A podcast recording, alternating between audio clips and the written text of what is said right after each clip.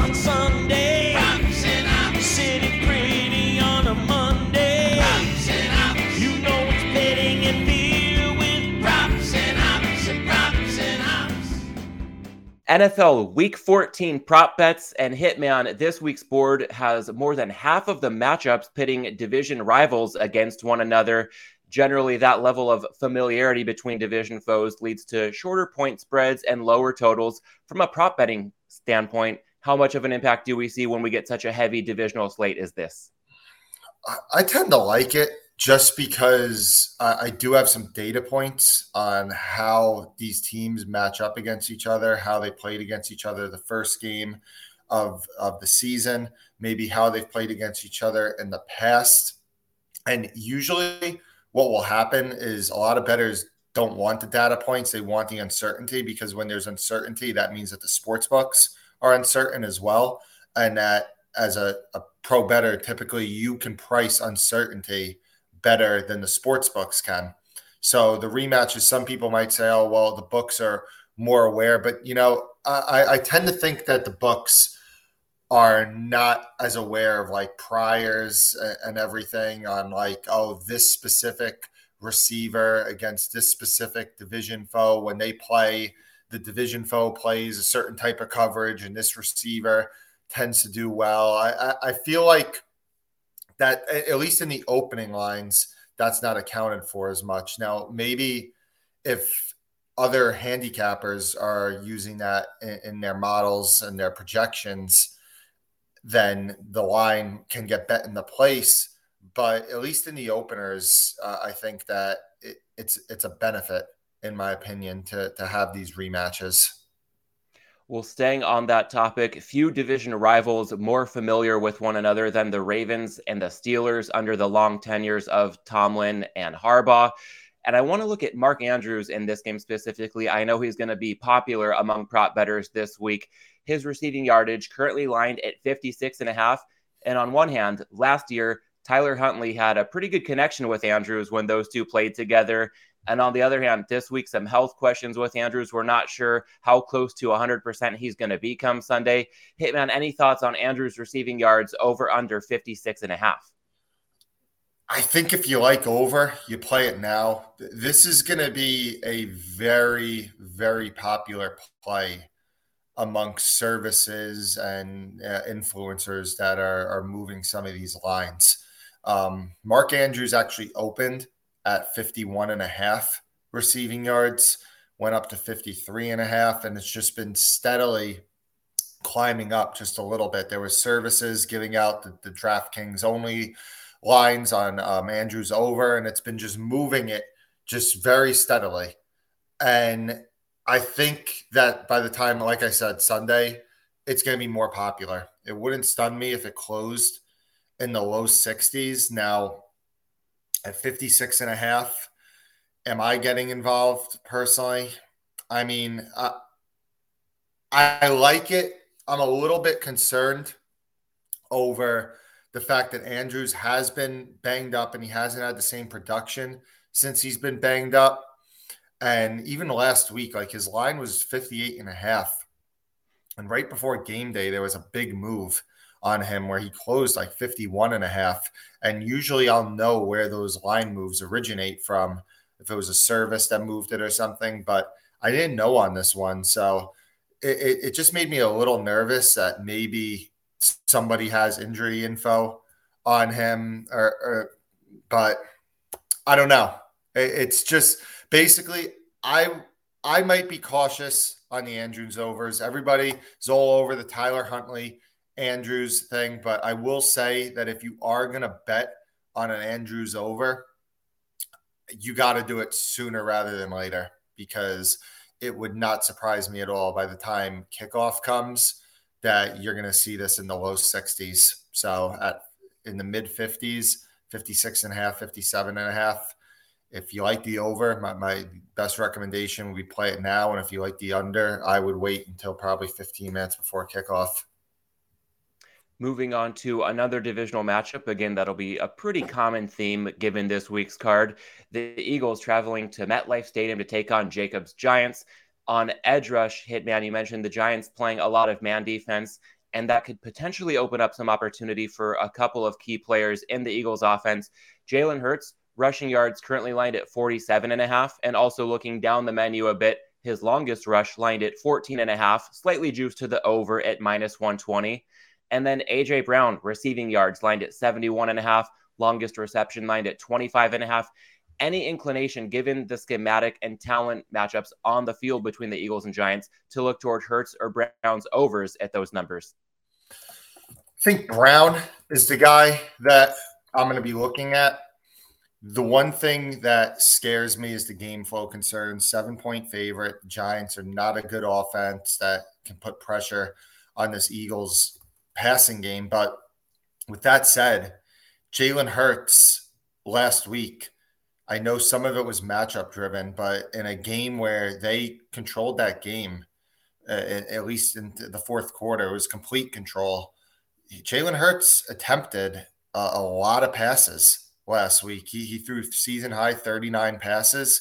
Um, Jackson is still likely out for the Giants. And we, the Giants, they have not changed their stripes with the corner injuries. They have still continued to play that man coverage, heavy blitzing. And over the last two weeks, without Adoree' Jackson, they allowed 105 and 106 receiving yards to Terry McLaurin and CeeDee Lamb, who are the wide receiver ones on their respective teams. So if the Giants are going to continue to play that coverage, and AJ Brown against man coverage has been the guy for the Eagles against the blitz. AJ Brown has just not been the guy for the Eagles, but he's been the guy for like the league, one one of the top guys getting targets for the entire league. So I think that if you are going to identify a, a Philly guy to attack, it would be AJ Brown over 71 and a half, but with just a little steer of caution about the, the, the, passing volume because of the lead that they might have, but I, I still like it. And if we're going to be a little bit cautious with AJ Brown, want to see how cautious you'll be with an approach that I believe you took last week, taking us to the next game. The Browns traveling to Cincinnati, and Deshaun Watson looked the part of a guy who hadn't taken an NFL snap in 700 days. His accuracy all over the board last Sunday. We'll see how much he can recover in that area in week two for him this season. Hitman, any general big picture looks at Cleveland passing or receiving unders or perhaps some rushing overs as Deshaun Watson works his way back into form? Yeah, so it was my biggest position of last week was anti Browns passing and pro Cleveland running.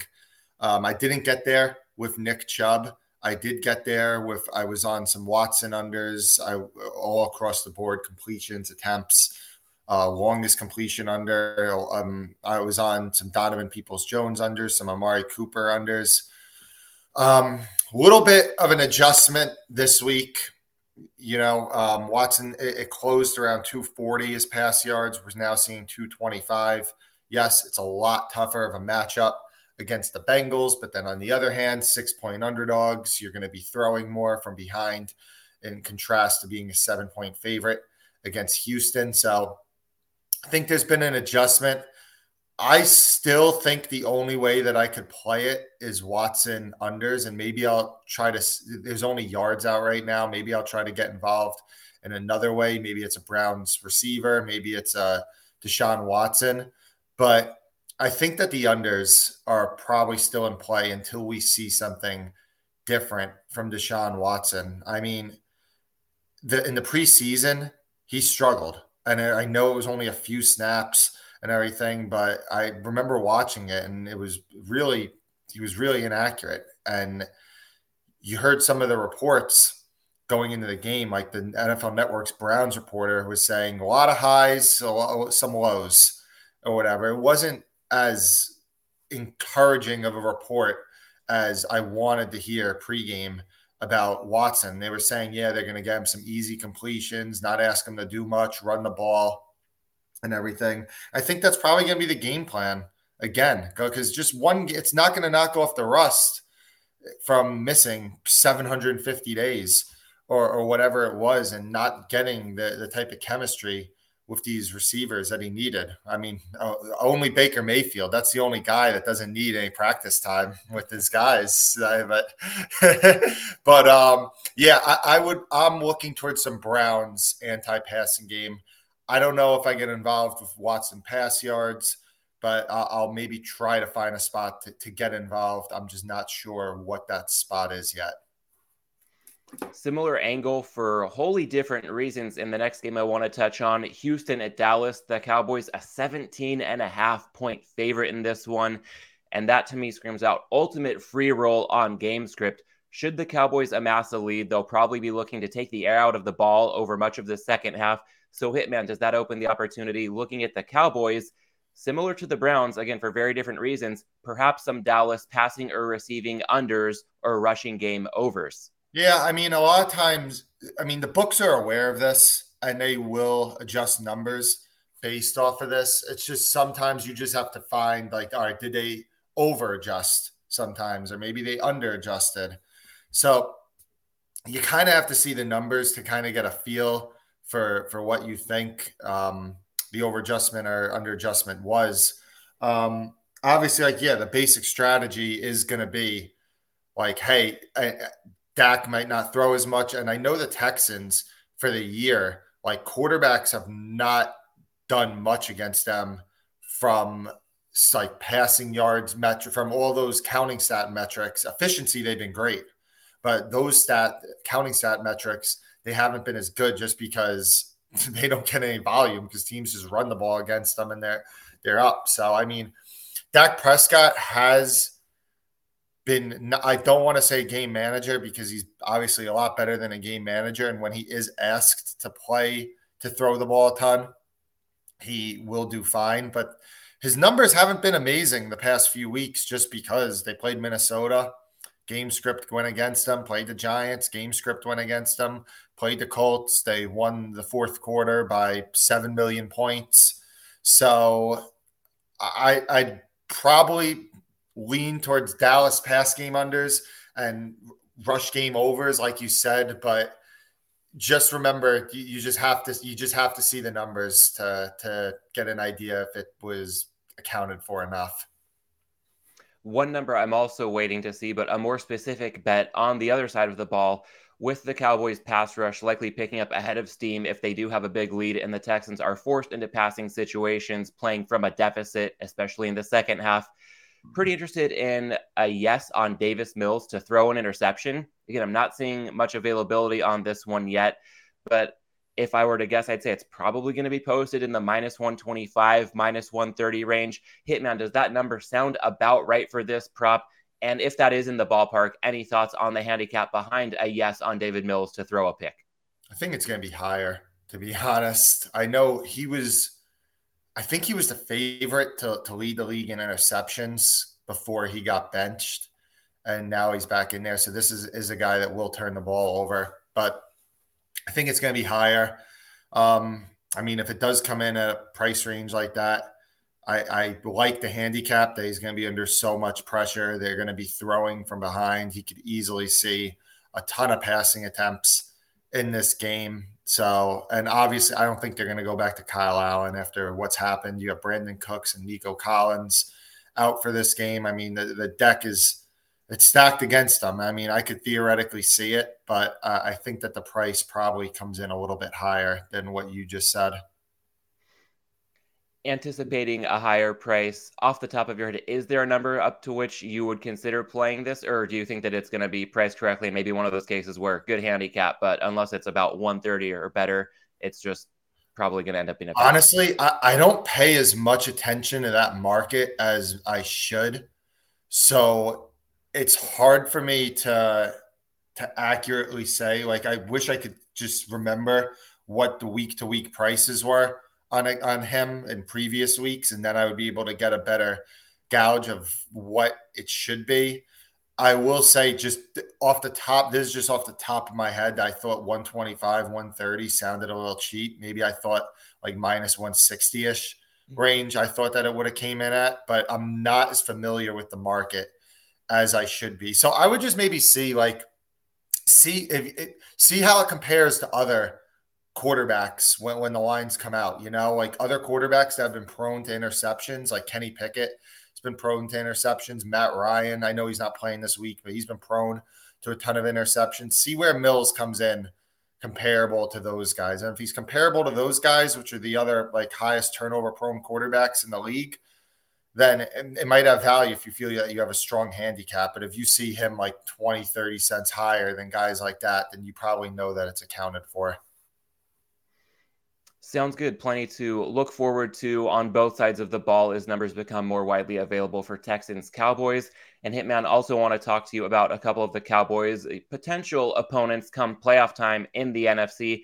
Tampa Bay traveling to San Francisco. We've got Mr. Irrelevant, a pretty clear favorite over the GOAT. Go figure this week. But last week in our intro to this show, you mentioned that later in the season, prop lines can get a lot tighter. So you tend to look for a bit of chaos to present some opportunity at this stage of the season. And plenty of chaos when it comes to the Niners, a big contender in the NFC, having to make a quarterback change with Jimmy G going down. And now they're down to Brock Purdy. And with that quarterback change, some chaos presenting perhaps some opportunity in San Francisco or Hitman anywhere in this game with the Niners quarterback change. Are you seeing any prop betting opportunity across the board?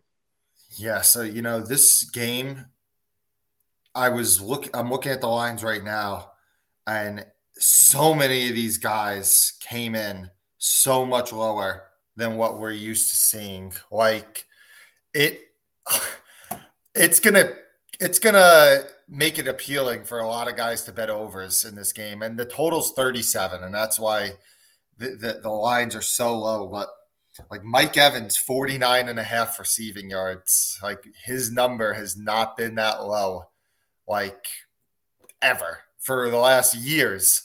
So it's like, are you really going to play a Mike Evans under at the lowest number that it has been like ever for the, the, the who knows how long in, in his career if there wasn't injury concerns? Guys like George Kittle, I mean, he closed 45 and a half last week. I liked him over 42 and a half a lot. Uh, didn't get there. He's at 33 and a half this week. Brandon Aiyuk closed in the high 50s last week. He's 42 and a half right now. Like, there's been a big adjustment.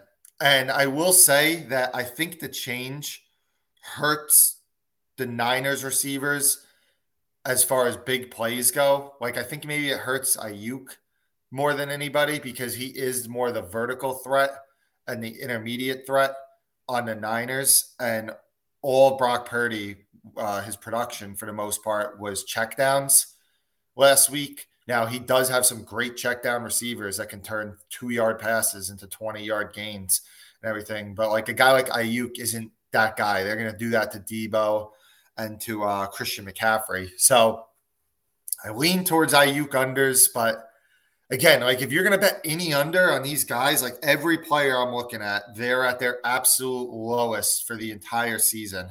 I'll tell you the line that I thought was absolutely freaking insane. And I'm pissed about it because some it, it got put out by somebody before it really got widely available. I got a little bit down on it, but nothing near what I wanted. And I was going to bet this big was they put Chris Godwin at five and a half receptions at minus 140 ish, I think. And I'll read you Chris Godwin's stat lines this year in games that he didn't have to leave because of injury.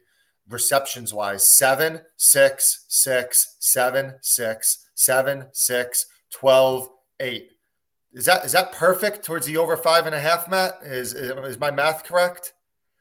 I think so. I don't Like- have a PhD in math, but that sounds like a So- 100% hit rate. I mean, and the thing is about the Niners is like, all right, it's a tough matchup, but the Niners are by far the most vulnerable in, in their defense. The most vulnerable spot is the slot position where Godwin gets all of his snaps. So I thought that was a great play at five and a half minus 140. I don't think you're going to see five and a halfs again. If you do, it's in the minus 170 range. Probably, honestly, I'd probably lay it at that number. Um, it's six and a half plus 115 right now.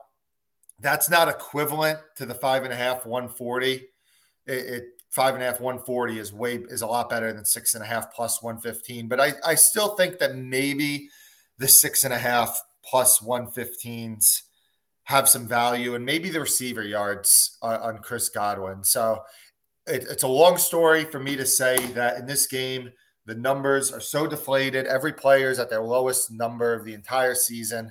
I probably would just like to identify one guy maybe to play an over on. And I think that if I do, that it would be Chris Godwin, despite the fact that his number has been bet up a little bit already. And with so many of the passing numbers having been deflated, I'm wondering are you seeing some inflation in any rushing numbers for either of these two teams? Or is it a straight up deflation in the passing game, again, with that low total, just thinking the scoring output and therefore the yardage will be down pretty much across the board? Uh, McCaffrey is around the same number that he is um, that he was last week.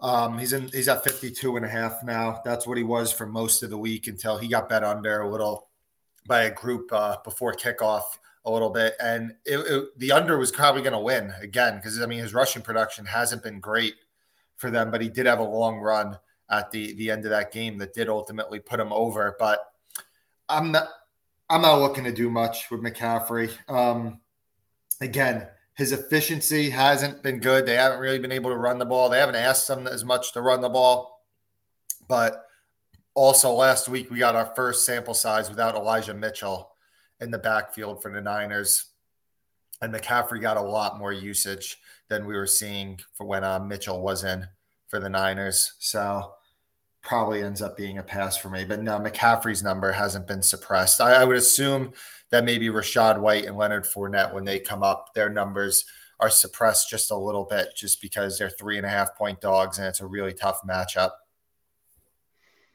Sounds good. Well, a bit more to come on this game later. We'll tease ahead to what's to come. But for now, let's go ahead and move on to Sunday Night Football. The Dolphins at the Chargers. Hitman, I want to talk to you about Justin Herbert. His passing yardage currently lined at 288 and a half. And it's looking like center Corey Linsley trending toward playing. That could be big for giving Herbert some protection that was glaringly absent last Sunday against the Raiders. Mike Williams also looking possibly in line to return. That could be a big way for the Chargers offense to find some ability to stretch the field against the Miami defense that frankly is becoming quite a liability as the season progresses. The Dolphins, a good team overall. The offense has been great overall this season, but that defense seems to be trending in the wrong direction. I also think with the Chargers, as a pretty clear underdog in this one, get a bit of a free roll on game script. And with the Chargers defense perhaps missing some key pieces, this game really could turn into a shootout. So I know it's been tough with a lot of short aDOT passes this season. Joe Lombardi, quite the governor on this Chargers passing offense. But as I look at this one, I'm seeing a lot of reason for Herbert to potentially have a big game from a passing standpoint. Hitman, any thoughts on Herbert passing yards over 288 and a half?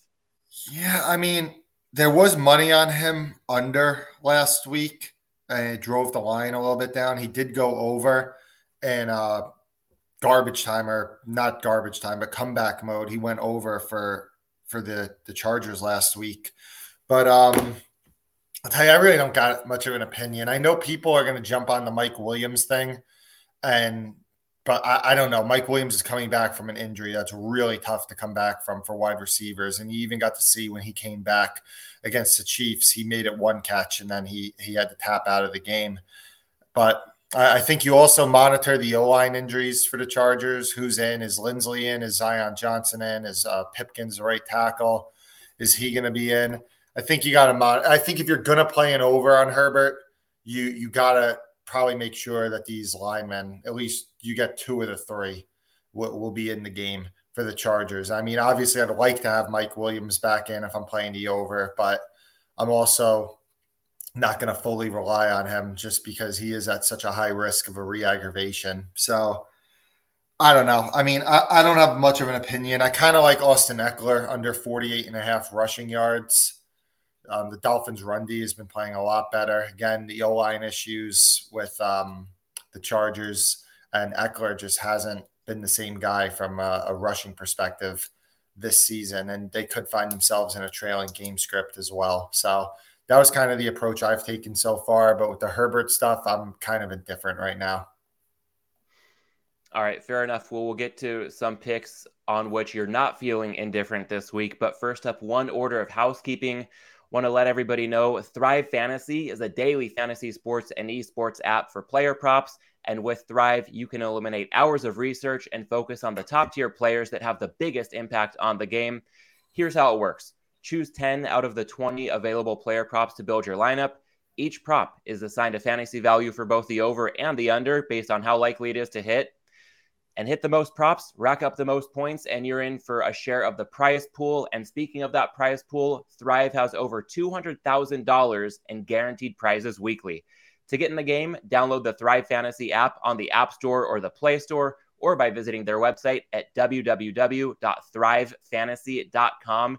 And when you sign up, make sure to use that promo code HAMMER today, and you will receive a 100% instant first deposit match up to $100. All right, Hitman, let's lock in some official plays for the props and hops week 14 portfolio. What do you got for us this week? Uh, let's go with AJ Brown over 71 and a half receiving yards. Uh, we, we spoke about that one already. And I'm looking at some of the other plays that I made. Uh, let's go with Austin Ekeler under 48 and a half rushing yards for the Chargers. All right, I like that look on Ekeler is a good kind of counterpoint to my look at Herbert over a lot of similar reasons to look that way if the Chargers are trailing. If it becomes a shootout, they might not be able to do too much on the ground. Not like they've been able to do much on the ground anyway all season long. Um, so I will be on Ekeler with you. And Brown was the prop that I was planning to lock in as well. So uh, I'll be aligned with you on both of those. And at this stage, want to get to not one, but two teasers this week. First up, going to go outside the box a bit. Hitman, I'll be curious for your thoughts on this one. Looking at a seven point teaser, good up to minus 140. And this would be playing Tampa Bay up to plus 10 and a half at San Francisco, paired with Kansas City minus two and a half at Denver. And full disclosure, I got all the Chiefs teaser exposure I wanted with the Bills when Buffalo was not a double digit favorite. So this will be more of a pizza bet for me, but I would like it if I didn't have Chiefs exposure already. I know it's going a bit outside the lines here. Tampa Bay, not a long teaser leg in the sense that we're not crossing through both three and seven, but I think there's a subtle advantage in play here that we don't often see. For the Bucks, they're currently a three and a half point underdog, but that plus three and a half is heavily juiced at minus 120. So if anything, this line is tilting toward moving to three. And with a teaser, we get to neutralize the VIG you're paying the same price to tease the Bucks up seven points, whether that plus three and a half is at minus 120 or at even money. So essentially, we're getting almost seven and a half points for the price of seven. And for good measure, this game has a really low total. Hitman, you touched on it earlier, some 37s out there, a lot of 37 and a halfs. That really magnifies the relative value of each point we get in teasing the Bucks up. And bottom line here, uh, if somebody just wants a, a, simplified version of the story, we're asking the GOAT, Tom Brady, to stay within 10 points of Mr. Irrelevant. So that's enough of a nudge to get me in play on the Bucks up to plus 10 and a half. A much simpler handicap with the Chiefs, basically just taking the vastly superior team to do little more than win outright. So Hitman, when it comes to a seven point teaser, again, good up to minus 140, Bucks plus 10 and a half at the Niners, paired with the Chiefs minus two and a half at the Broncos. What do you think of that one? I mean, you explained it perfectly on if you're going to play a non Wong, you're going to play something like that where the total is extremely low, as you said, and the market, it's not three. The Niners, or excuse me, the Bucks aren't three and a half point underdogs in the market. They're 3.25 underdogs in the market. So if you're getting, when there's a lot of books that are split right now between having the Bucks plus three even money or plus three minus 120 ish. You're getting essentially that free half point on the Bucks leg.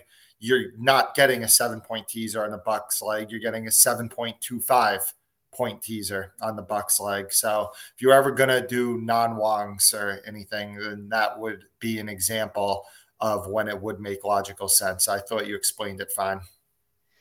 All right. And moving on to that more standard Wong teaser model, two team six pointers that we've been playing all season with a bit more success recently. Thank goodness after the way it started out for the first couple months of this season. I am looking at the Ravens up to plus eight at Pittsburgh, paired with the Eagles down to minus one at the Giants. And with each of these legs, I'm seeing some parallels to that Tampa Bay handicap. For the Ravens Steelers game, a low total, even lower than that Tampa San Francisco total. 36 and a half is the total for Baltimore at Pittsburgh. And that really jacks up the relative value of each point we get and teasing the Ravens up through a touchdown. And with Philadelphia, similarly, I know we're not teasing through the seven if they're currently a seven point favorite, but that line is juiced towards seven and a half. Wouldn't be surprised to see it get there. Apologies to Jacob and his rooting interest in the Giants.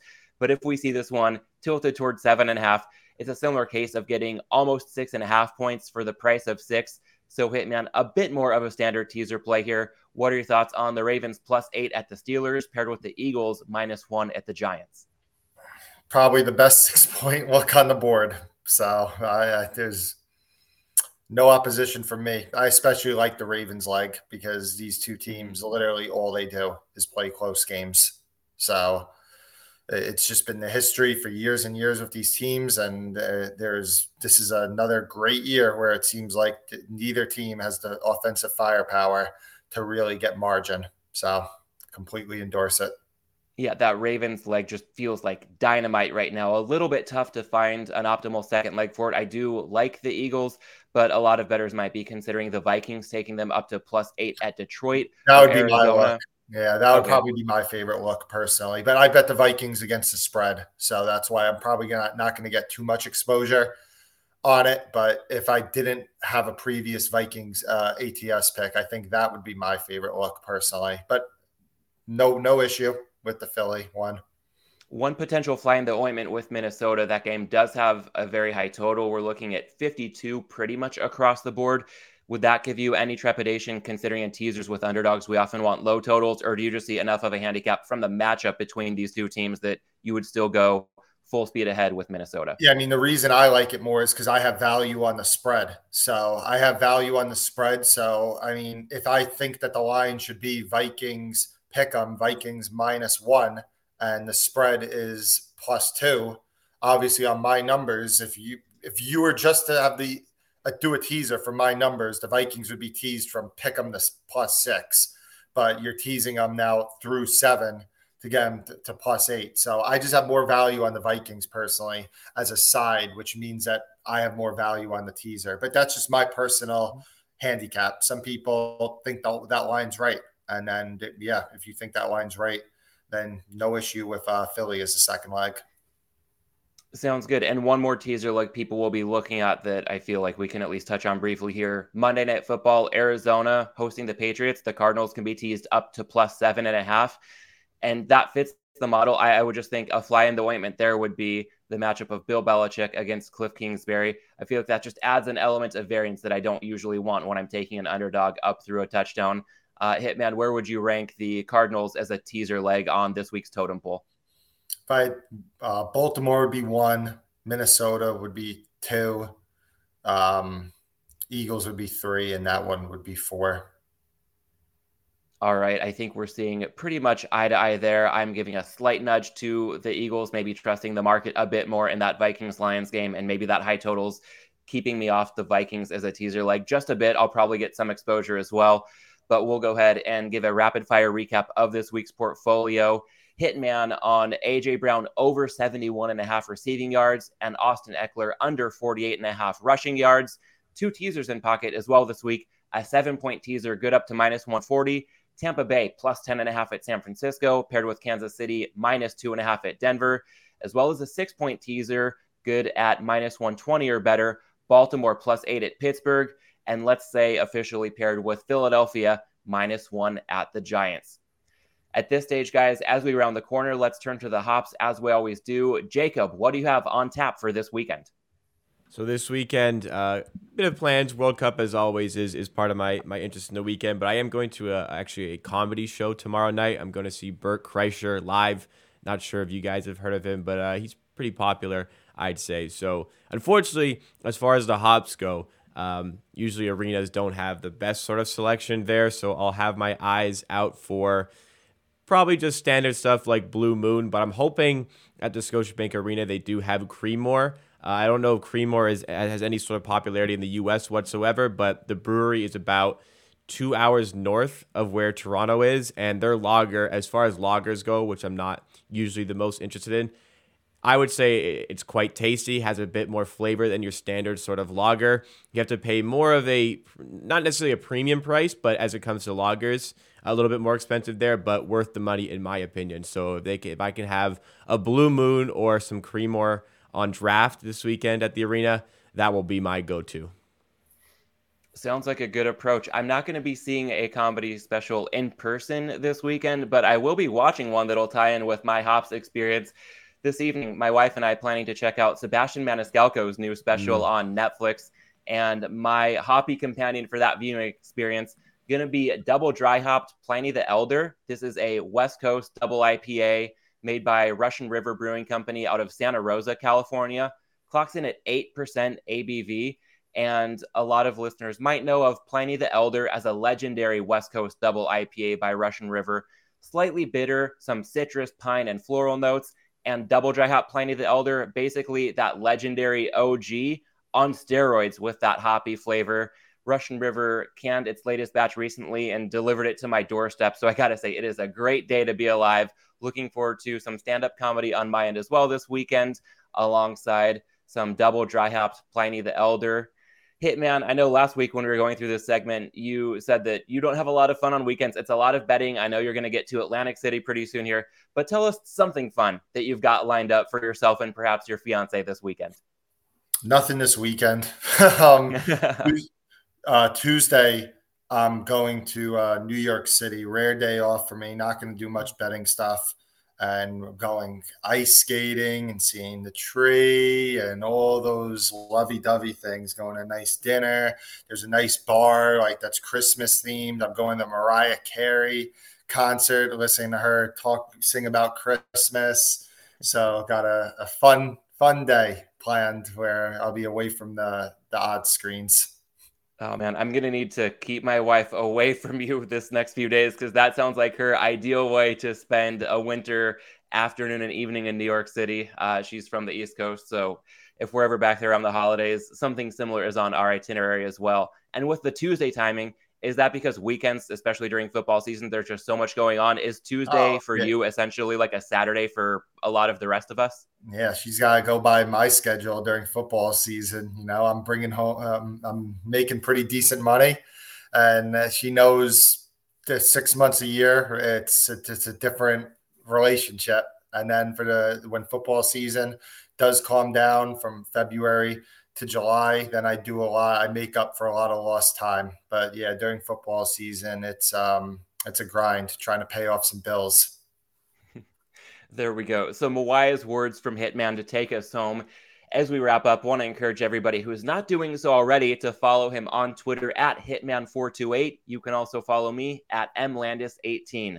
A quick programming note next week's episode of Between the Lines featuring Suma, Jacob, and myself likely going to be coming out on Tuesday, a day earlier than usual to accommodate a conflict on my end. Make sure to subscribe to Props and Hops wherever you get your podcasts to have Between the Lines hit your feed as soon as it's published. In the meantime, want to thank everybody for tuning in today and wish you the best of luck. Enjoy week 14 in the NFL, everybody, alongside your betting and beer adventures this weekend.